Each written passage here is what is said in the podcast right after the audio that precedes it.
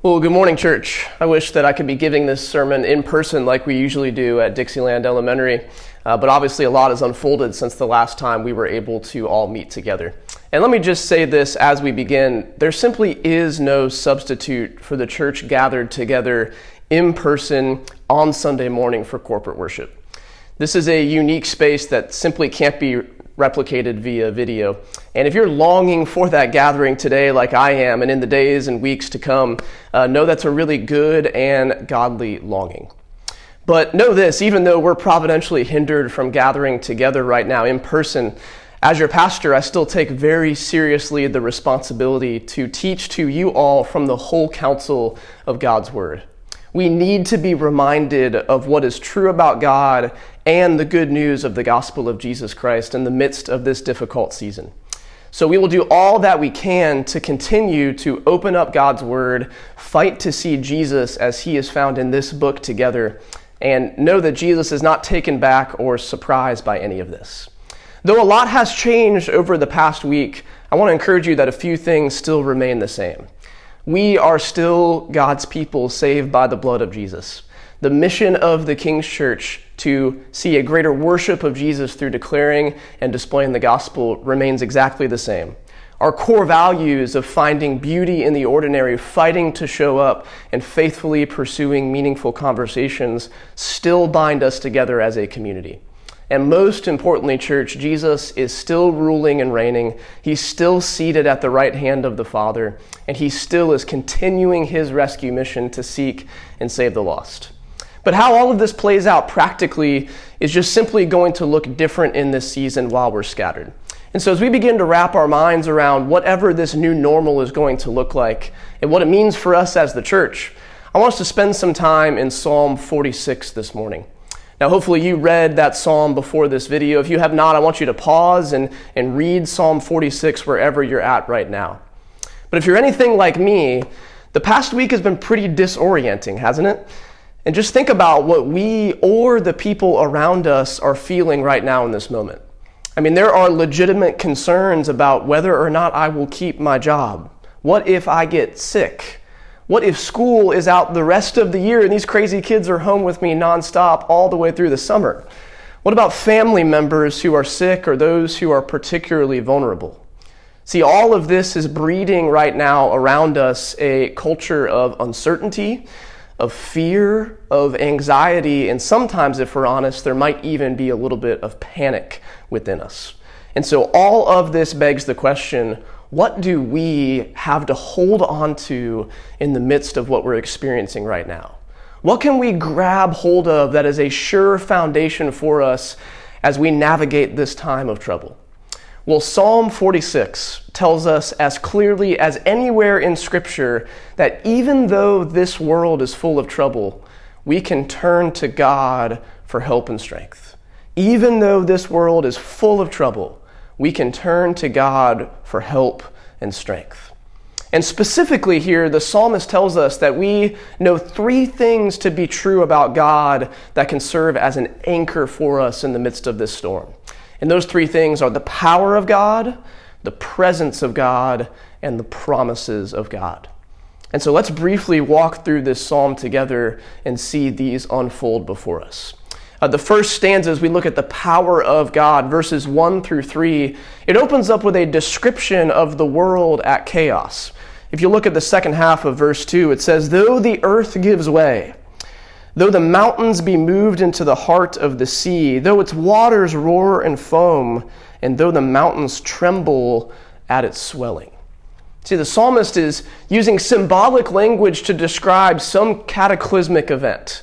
The mountains, the ultimate picture of stability, are being moved. They're trembling in fear and they're being thrown into the sea. The sea is the place of chaos for the Hebrew people. It's where the waters are foaming and roaring. The language here is almost describing a reversal of the creation account in Genesis 1. Rather than order and structure, there is disorder and destruction. And this symbolic language is not all that unlike what we're facing in our world right now. I mean, for most of us, nearly everything in our lives has been adjusted or changed in some way, shape, or form in the past week. Our jobs have been moved to home for many of us. All sporting events have been canceled for the near future. There's fears about what's going to happen with schools and, and when life will return to normal.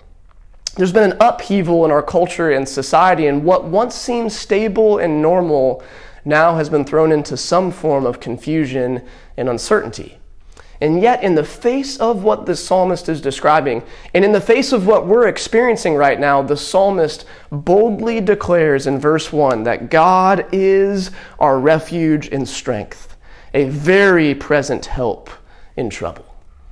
The psalmist is trying to remind us when everything else around us is shaken, God is not shaken. When everything around us feels like it is changing, God is unchanged. Now, notice very carefully, it does not say that God will help us if we find refuge somewhere.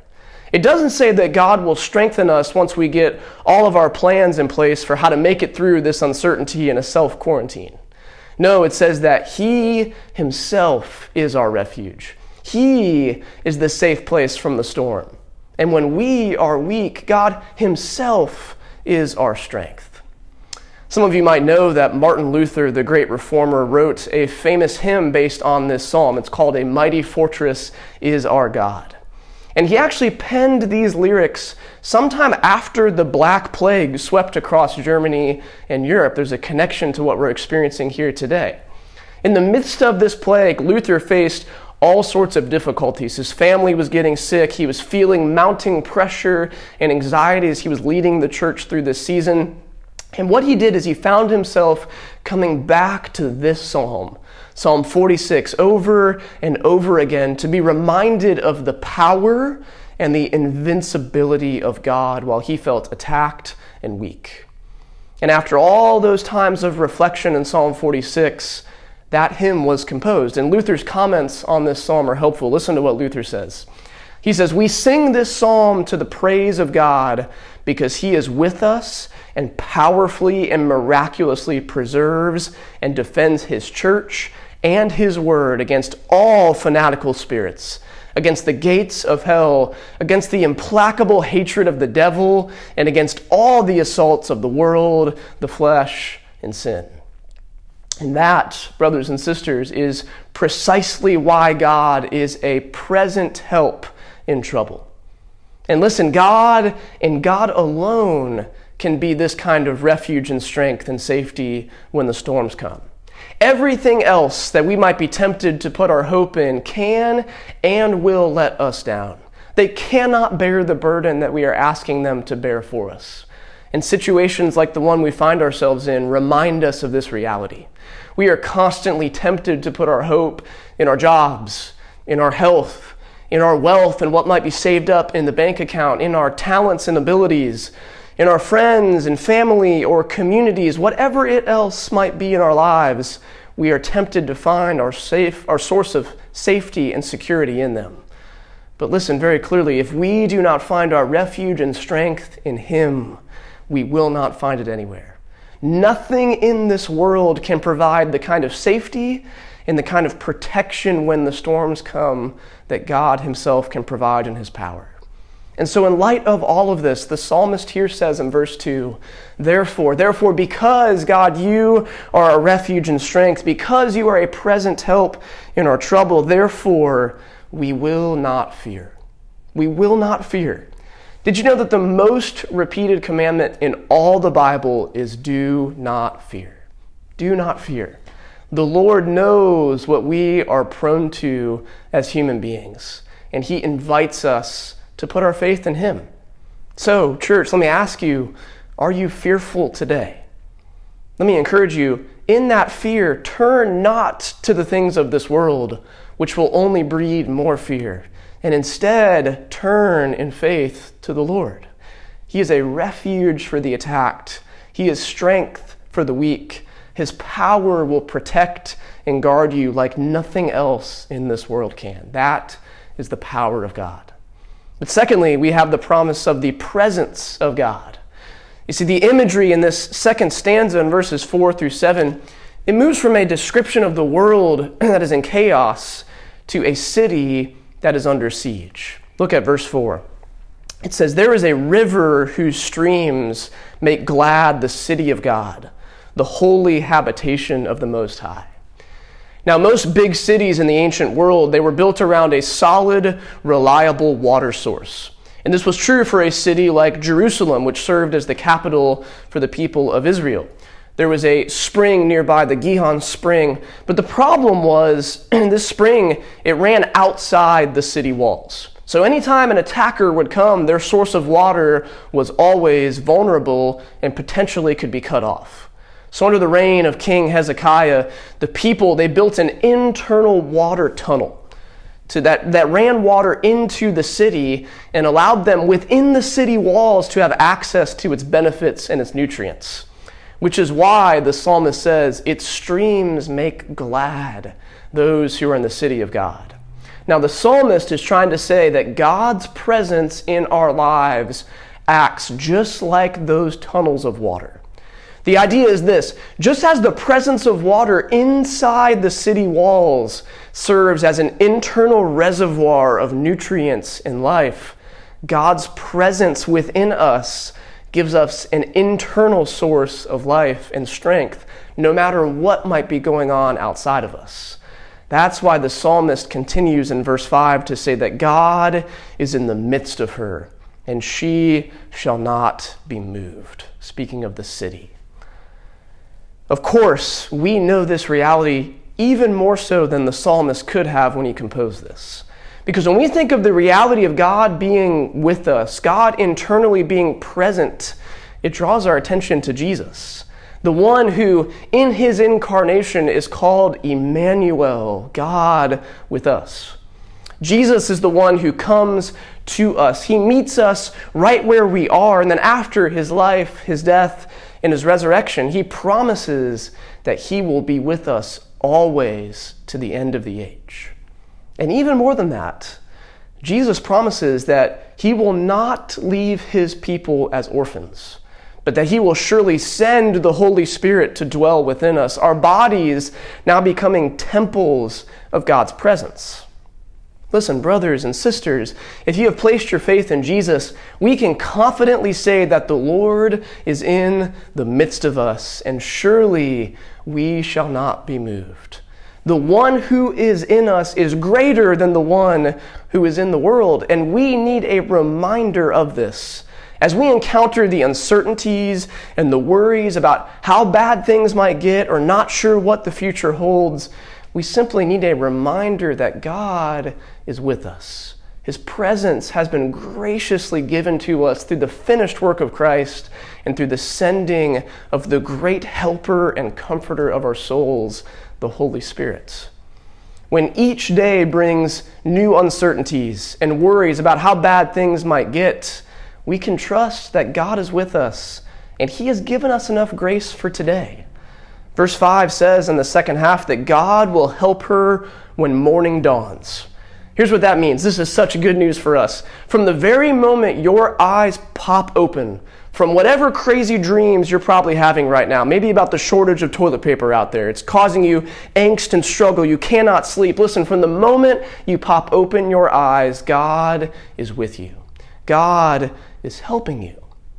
The implications of this are clear. It means if we need help, we ought to turn to Him and to Him alone. Can I offer a practical suggestion of what this looks like? In the midst of this season, we ought to be people who are constantly turning to God's Word for help. I mean, how often are we in the midst of turning on the news, scrolling through social media, trying to get the latest up to date information? I mean, we're seeking that information nonstop right now, but as one pastor suggested this week, if you are filling your mind and heart with headline news more than the good news, you're not going to make it very well through this next season. See, we have been given the gift of God's presence through His Word. Verse 6 here reminds us that though the nations rage, though the kingdoms totter, God simply utters His voice and the earth melts. You see, when we open up His Word, when we prayerfully engage with it, when we engage with this book that He has so graciously given us, maybe we'll find that our fears and our anxieties will melt away as well. See, that's the power of God and the presence of God. But thirdly, the last reason that we can have help in the midst of our trouble is because of the promises of God. Look at verse 8. The psalmist says, Come, behold the works of the Lord, how he has brought desolations on the earth. He makes wars to cease to the end of the earth. He breaks the bow and shatters the spear, and he burns the chariots with fire.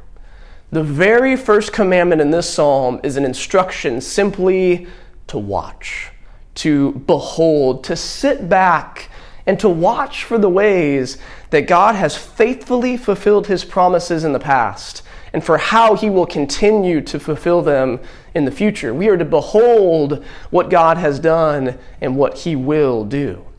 And the specific promise that Psalm 46 is drawing our attention to is the promise of peace. The promise of peace. And don't we long for peace in this fallen and distressed and broken world? See, the language here is very powerful. It's a picture of God not even necessarily destroying the enemies, but instead destroying all the instruments that the enemy might use against his people.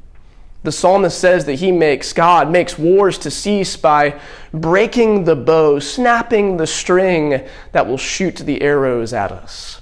He shatters the spear and its sharp tip, which would pierce God's people. He burns up the chariots that might be in hot pursuit after us with fire. You see, God will not only protect us in our trouble, he not only is a refuge and strength and help in our time of need, God will also lead us forward to victory in Jesus Christ. Verse 10 goes on to tell us that God will be exalted among the nations. That not only that, in fact, a day is coming when the whole earth will exalt and worship the name of the Lord. You see, God has begun this work profoundly in Jesus Christ at his first coming. When Jesus came, he accomplished redemption over all the enemies of God and all that stood against God and his people and his agenda. And he accomplished it through his perfectly obedient life, his sacrificial death in the place of guilty sinners like you and me, and then his victorious resurrection three days later. And one day, the day that we long and we hope for, he will carry out this victory fully and completely when he returns and sets right all that has gone wrong in this world, including viruses and plagues and things that are right in front of us right now. Listen, brothers and sisters, this is the promise of God towards us. And here's what all of that means. In light of his power, in light of his presence, in light of his promises, here's what that means for us. Verse 10, the psalmist says, Therefore, be still. Be still. Be still and know that he is God. That is a word that we need right now. We are being bombarded nonstop with messages after messages after messages, news after news after news. And what our souls need more than anything else right now is to be still before the Lord, to calm ourselves, to be settled before Him. And ultimately, I would argue, to be still means to be surrendered. It's to be still and know that God is in control and that we can surrender and release all control to Him. We can trust that He will fight the battles that only He can fight and that he will achieve a victory and a peace that only he can achieve. You see, since God is powerful, since he is present with us, and since he is a God who keeps his promises to his people, we can do exactly what 1 Peter 5 urges us to do. Peter reminds us, Humble yourselves, therefore, under the mighty hand of God, casting all your anxieties on him because he cares for you. Because he cares for you. He cares for you so much that he sent Jesus to die in our place and purchase new life for us. Church, let me close with this. For those of you who are safe and secure in the finished work of Christ, we have nothing to fear. There is no reason to panic, and we have every reason to hope. As Pastor Kevin DeYoung said this week, it's as true today as it will be true 100 years from now, And it's as true as it was two weeks ago. We do not know what the future holds, but we do know the one that holds the future. And that makes all the difference. You see, the one who holds the future is the one who has conquered sin, death, and evil. He will one day be exalted among the nations and in all the earth. He is the one that the psalmist proclaims in Psalm 46. He is the Lord of hosts, and he is with us. He is the God of Jacob, and he is our fortress. So, church, may we find our refuge and strength in him. And if you are someone who is being tossed to and fro by all that life is bringing at you right now, and you have not turned to the only source of strength and refuge, I urge you, turn to the Lord. He cares for you, and there's no reason to fear. Well, let's pray. Father, we thank you so much for this psalm. We thank you for the reminder that you are powerful, that you are present with us, and that you are a God who keeps your promises. May we, in the midst of the uncertainty of this season, turn to you and you alone. Lord, we repent for turning more quickly to the news than to you. We repent for being overly panicked and fearful, and we simply are reminded by the goodness of the gospel that we can trust you with our lives and with our future. So, Lord, may you accomplish your will in and through this unique circumstance we find ourselves in. And may you draw our hearts to worship and to gratitude and ultimately to be still and trust you are God. We pray all of that in Jesus' name. Amen.